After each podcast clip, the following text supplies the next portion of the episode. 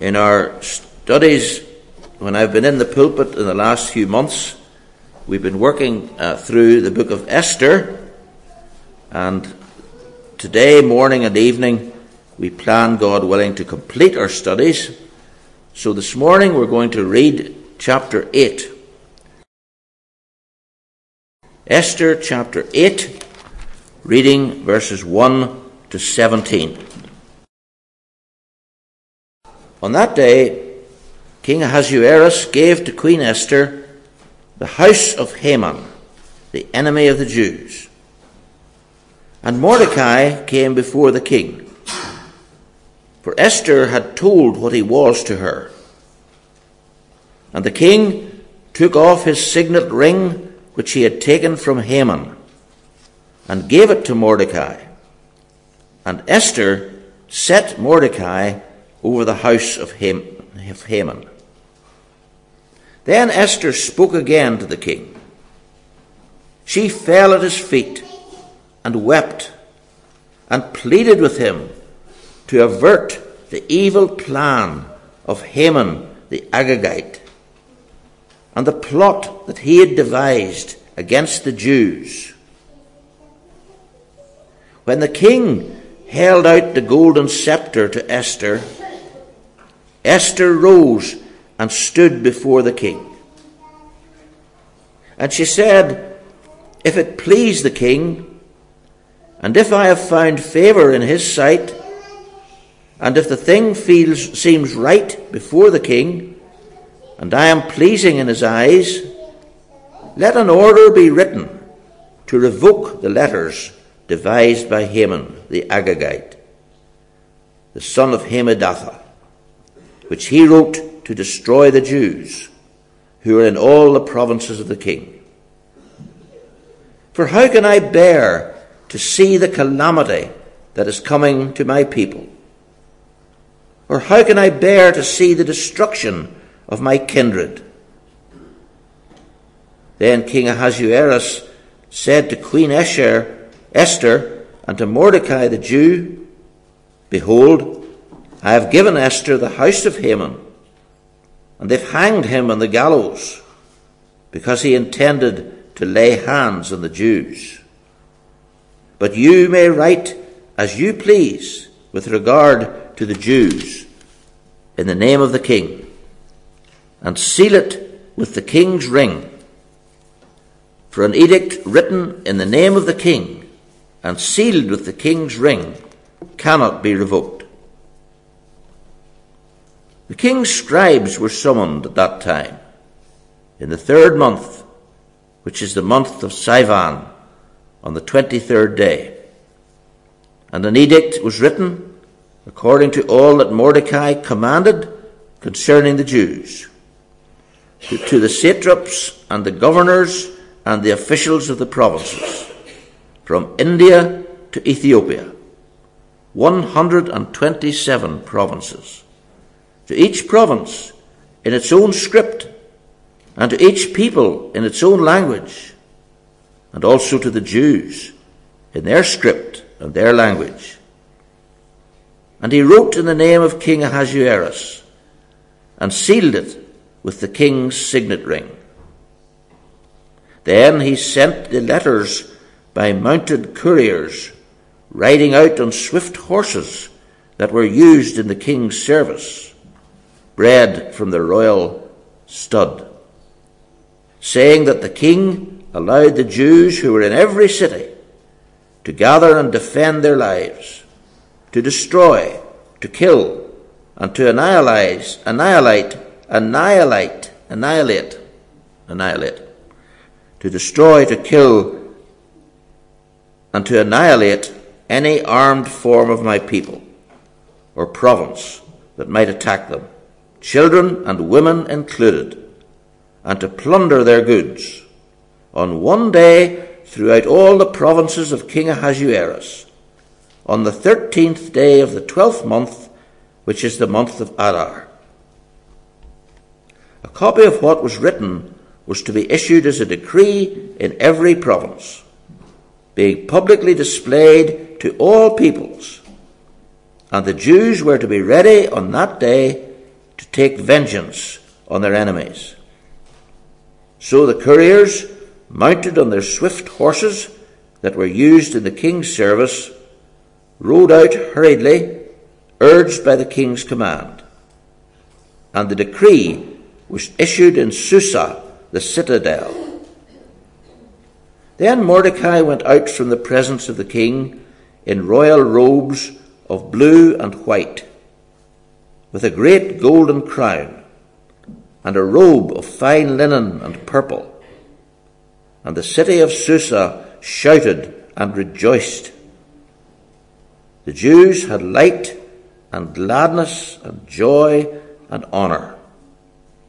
And in every province and in every city, wherever the king's command and his edict reached, there was gladness and joy among the Jews, a feast and a holiday. And many from the peoples of the country declared themselves Jews, for fear of the Jews had fallen on them. Here is the word of God. May God bless it in a moment as we look at it together once again. We're looking at chapter 8 this morning. Not all of it, but the parts of it which seem to me the most significant. I think we see a picture here of holy war. Holy war. You remember that Haman had been intending to have the Jews all murdered. Here we see from Esther and Mordecai a new edict, and it's against what Haman was doing. And as they look at it, this plan which is given will result in killing over 75,000 of the worst of their enemy. We see that in chapter 9, verse 15. How is this different from what Haman proposed? Haman has been planning to kill people who aren't particularly his enemies, but he wants to destroy them. Mordecai is planning through this to kill the enemies of the Jews. Over 75,000 people. How is it different? Why are the two things not the same? Verse 11, we're told that the king allowed the Jews Note these verbs to destroy, to kill, and to annihilate, children and women included, and to plunder their goods. He was, to be, he was allowed to destroy, to kill, and to annihilate children and women. And if you go back to chapter 3, verse 13, you'll read what was given to Haman against the Jews. Letters were sent to all the king's provinces with instructions to destroy, to kill, and to annihilate all the Jews, young and old, women and children. In both cases, to destroy, to kill, to annihilate women and children. And these words are repeated here. Esther is quoting this, if you like. She's giving a mirror image in it. She's not pleading her case on the grounds of morality or justice. Look at verse 4, like verse 5. And as she comes to the king, what she's reminding of him of are her physical attraction and her personal preference. If it please the king, and if I have found favour in his sight, and if the thing seems right before the king, and if I am pleasing in his eyes. That's her case. If I have favour, and if I am pleasing to you. It's not a solid basis for policy making. But this change is happening. Mordecai and Esther are able to move the Jewish people away from the threat of murder and give to them the right to have their enemies also killed. The fact is, Ahasuerus, the king, couldn't care less what happened to his subjects, who they were, what they were saying, what they were believing. If some of his friends wanted them to be killed, he had them killed. This is the man in charge of this. Verses 7 and 8. Behold, I have given Esther the house of Haman, and they've hanged him on gallows. But you may write as you please with regard to Jews in the name of the king. You've beaten the enemy, and now you can do whatever you like. Anything else. Just don't bother me. He tells them to go and do whatever they want. And friends, how can we defend this? How can we stand behind it and say, well, this is, this is what our people are saying. This is what they're doing. Is this not a classic example of God's people behaving almost as badly as the people of the world? They were going to kill Esther's people, now she's going to kill their people. What's the difference between them? If we want to turn this round, I think it's useful to look at three headings from the passage, which I hope will be for you informative. In the first place, extenuating circumstances. Extenuating circumstances. The parallels between the two edicts against the Jews and against their enemies, the parallels are more apparent than real. These aren't really similar things. Esther and her uncle are acting in self defense. Verse 11 The king allowed the Jews who were in every city to destroy, to kill, and to annihilate, here we are, any armed force of any people or province that might attack them. That might attack them. This is defense. This is not blatant attack. They wouldn't raise their hand against anyone, against unless they were those coming to massacre them. It comes out again in verse 11. The king allowed the Jews to gather and defend their lives. That's what it is. Not to massacre their enemies, but to defend their lives. That's one of the differences. Another point, verse 13. A copy of what was written was to be issued as a decree in every province, being publicly displayed to all peoples. And this happens in the third month.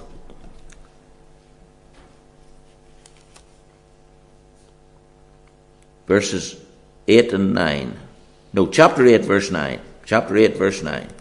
The king's scribes were summoned at that time in the third month which is the month of Sivan on the 23rd day.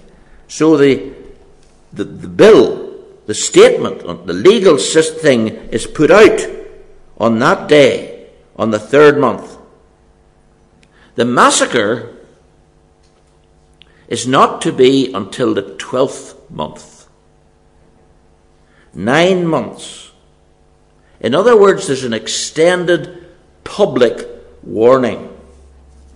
The enemies of the Jews can pull back. The enemies of the Jews can change what they're saying.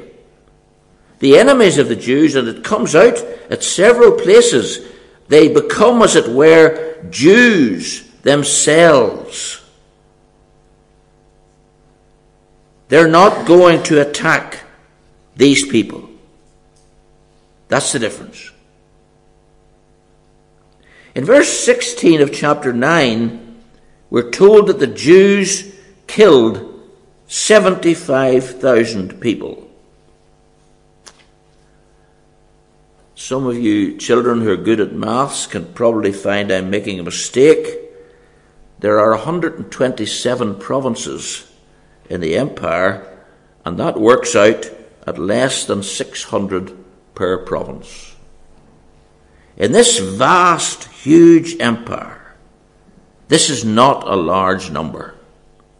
This is the hard core of violent anti Semites. This is those who passionately hate these Jews and want to destroy them. Now, none of this is to defend what the Jews are going to do. I'm simply saying that there's no way in which this is comparable to the genocide which was coming from the other people. The defense comes from looking at the circumstances and they're different. Self defense, given only to protect themselves against those who want to kill them. Very different from what their enemies had planned. Secondly, I'd like us to look for a few moments at underlying reality. Underlying reality. It's a phenomenon here of what we find often in the Old Testament of holy war. Of holy war. At the end of the world, God will finally judge all who are opposed to him. Revelation 19, verse 11 following. Then I saw the heaven opened, and behold, a white horse. The one sitting on it is called faithful and true, and in righteousness he judges and makes war. And the armies of heaven, arranged in fine linen, white and pure, were following him on white horses. From his mouth come a, comes a sharp sword with which to strike down the nations. He will tread winepress of fury of the wrath of God the Almighty. A very, very solemn, solemn here at the end. God the Almighty will in his holy anger kill and punish those who have done wrong. That will happen, and they're punished, and they're in hell forever. And these, these events that we're reading about are a sort of a phenomenon of that, foreshadowing.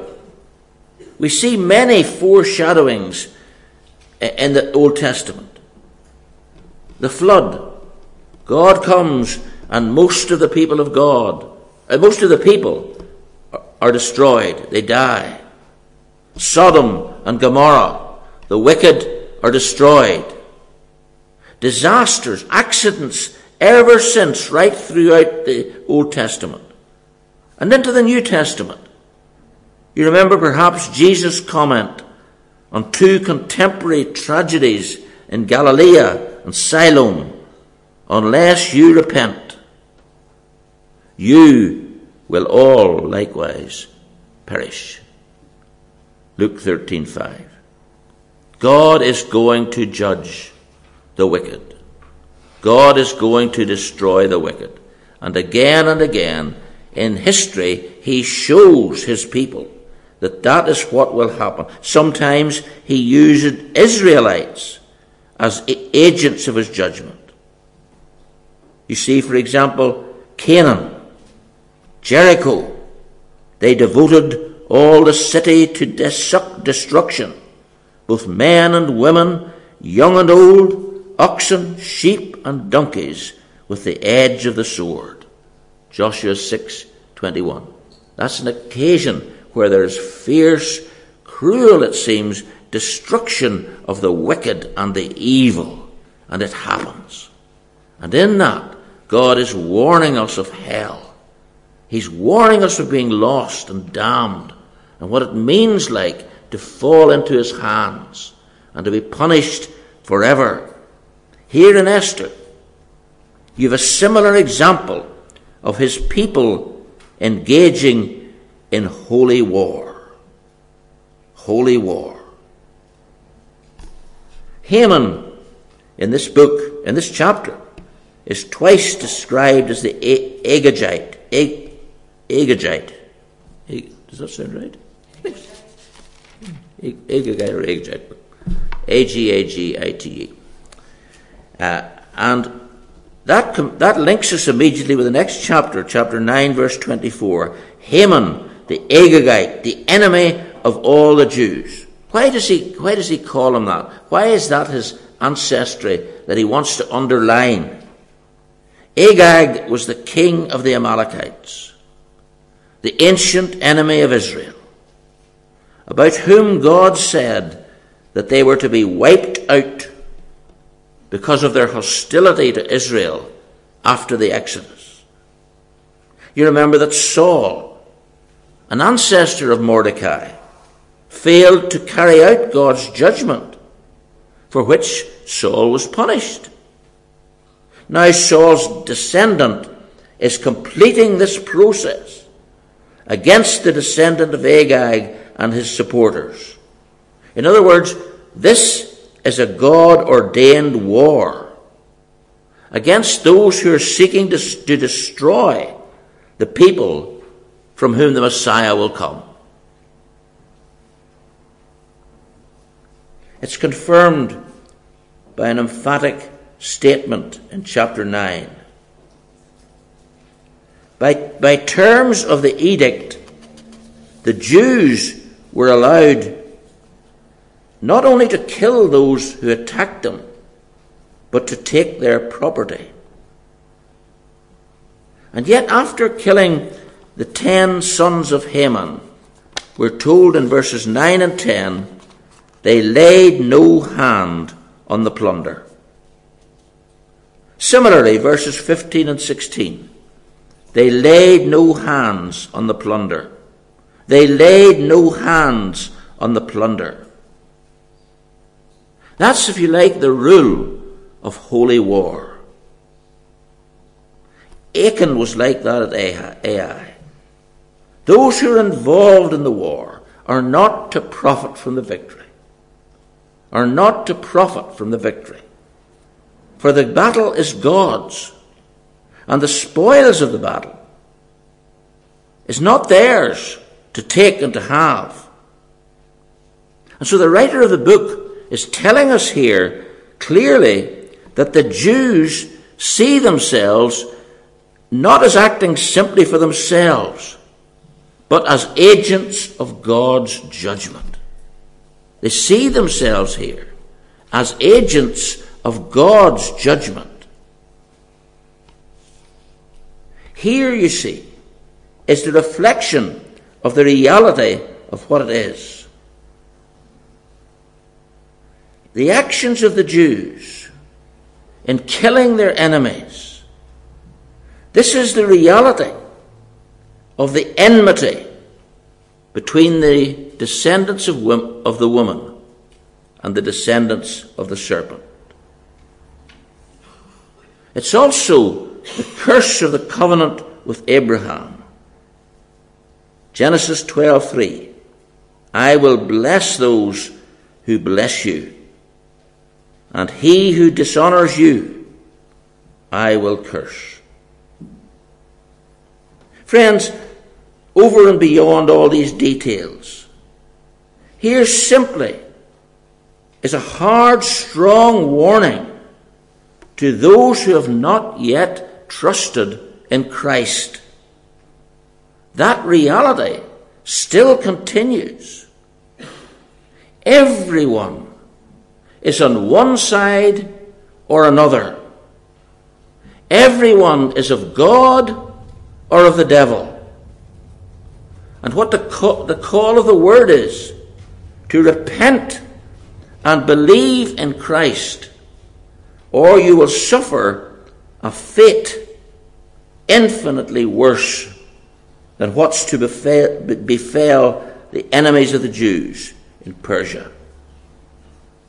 You remember the solemn warning from the Lord Jesus in Luke 13 unless you repent, you will all likewise perish. And that brings us thirdly and finally to what I've called the transforming development. The transforming development. What is this to say to us? What is this passage talking to us about? We've seen it in the past. What is God's Word saying here? In the past, there have been eras of God's working. The era of Moses, when the law was sufficient, when the judgment was pre- predominant. We, however, are now in the age of grace. You remember when James and John wanted to declare a holy war on the hostile Samaritan village. Luke 9 54 55. Lord, do you want us to tell the fire to come down from heaven and consume them? But he turned and rebuked them. Our calling is still to a holy war.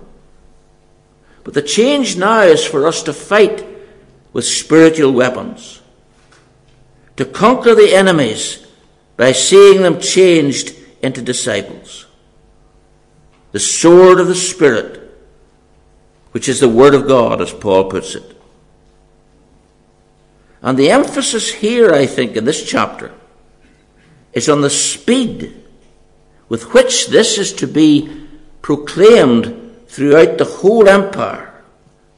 Verse 10 He, Mordecai, sent the letters by mounted couriers, riding on swift horses that were used in the king's service, bred from royal stud. Now, these people are to cover up to 2,000 miles. There's no time for delay. And it's saying to us how much urgency is needed to take the gospel to all nations. For the era of judgment still stands. But thank God, there's a way of escape which is open to all. Verse 17 Many people of the country declared themselves Jews for fear of the Jews had fallen on them. They didn't pursue the Jews. They didn't hate the Jews. They didn't want to kill them. They declared themselves Jews, for fear of the Jews had fallen upon them. It appears that in the case of some, this identification with the people of God is sincere and it's lasting and it's real. We could look at chapter 9, verses 26 and 27. Let me just mention it. Therefore, they called these days Purim. The Jews firmly obligated themselves and their offspring and all who joined them. And all who joined them. It speaks here of many people joining the Jews. And so we are to invite those who are outside us to become part of God's people. We're to point out to them the disaster of their destiny. We're to explain to them the grace of the Saviour and the fact that the door is still open and urge them by His grace to come. And more than that, we have a Saviour much greater than Mordecai. In verses 15 and 16, we read of Mordecai. He went out from the presence of the king in royal robes with a great golden crown, and the city shouted and rejoiced. The king, the Jews had light and gladness and joy and honor. He went out from the presence of the king in royal robes with a great golden crown. And the city shouted and rejoiced. And the Jews had light and gladness and joy and honor. Their leader, their master, the one who led them and was in charge of them, the one who's obtained life for them. He is riding in glory and they're honoring him. And our deliverer is even now at the right hand of God. He is ruling over all. He's bringing all his people to salvation. And our privilege is to take that great good news with urgency into all the world. To whom might you or I convey that message this coming week? Amen. Let's bow our heads in prayer. Dear Lord, you're able to come and to take your word and to put it into our hearts. No matter how inadequate we may feel the presentation of the word may be, yet your spirit is gracious and you love your people. We pray that you will speak to your people here and bless them from word heard or sung here today and strengthen them to live for your glory. Father, we thank you for this picture of the Jews struggling against their enemies, obtaining victory, and being joined by so many others. And we thank you, O God, that the one at our head is far, far greater than Mordecai, but in every way extends him. And so, Father, be with us now. Help us to lay it up in our hearts. And bless this day to us, we pray. In Jesus' name, amen.